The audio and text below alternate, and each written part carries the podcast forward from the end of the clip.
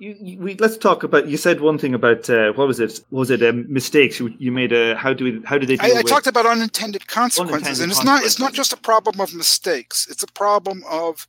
It's a very big deal in in, in economics where, where the pieces have to mesh, and if they don't mesh, there's you, you're going to run into unintended consequences. So you can't just go willy-nilly making decisions.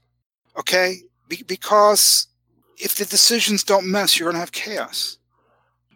There's stuff I'm going to probably write on this, Andrew, and uh, maybe the better thing for me to do is to get some stuff written and then we can discuss it. But, like, say, for example, unintended consequences of, say, juicing too much of a certain pro- object or too little of a certain object, and that uh, filtering down through through the economy to cause crisis. I presume that's the type of thing you're trying to get at. That's a, that's among the things.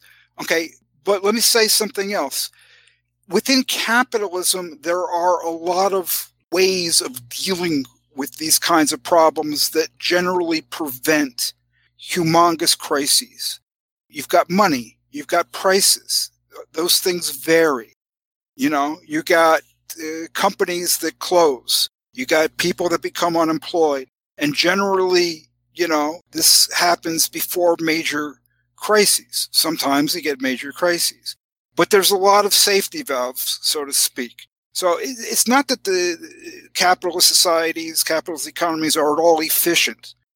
They bury their mistakes, okay? You know, workers who are producing something for which there's no demand, they're no longer workers. You know, companies fold. There's, there, there's a lot of things that go on, okay? But the point is, very, it's a very fundamental point. It's not just mistakes here. It's that you need a certain flexibility and ability to respond, and you can't run things in this rigid way as if it's a managed top-down system where you're just making decisions and everything's going to flow, you know, from uh, the decisions will be implemented and everything's going to work out.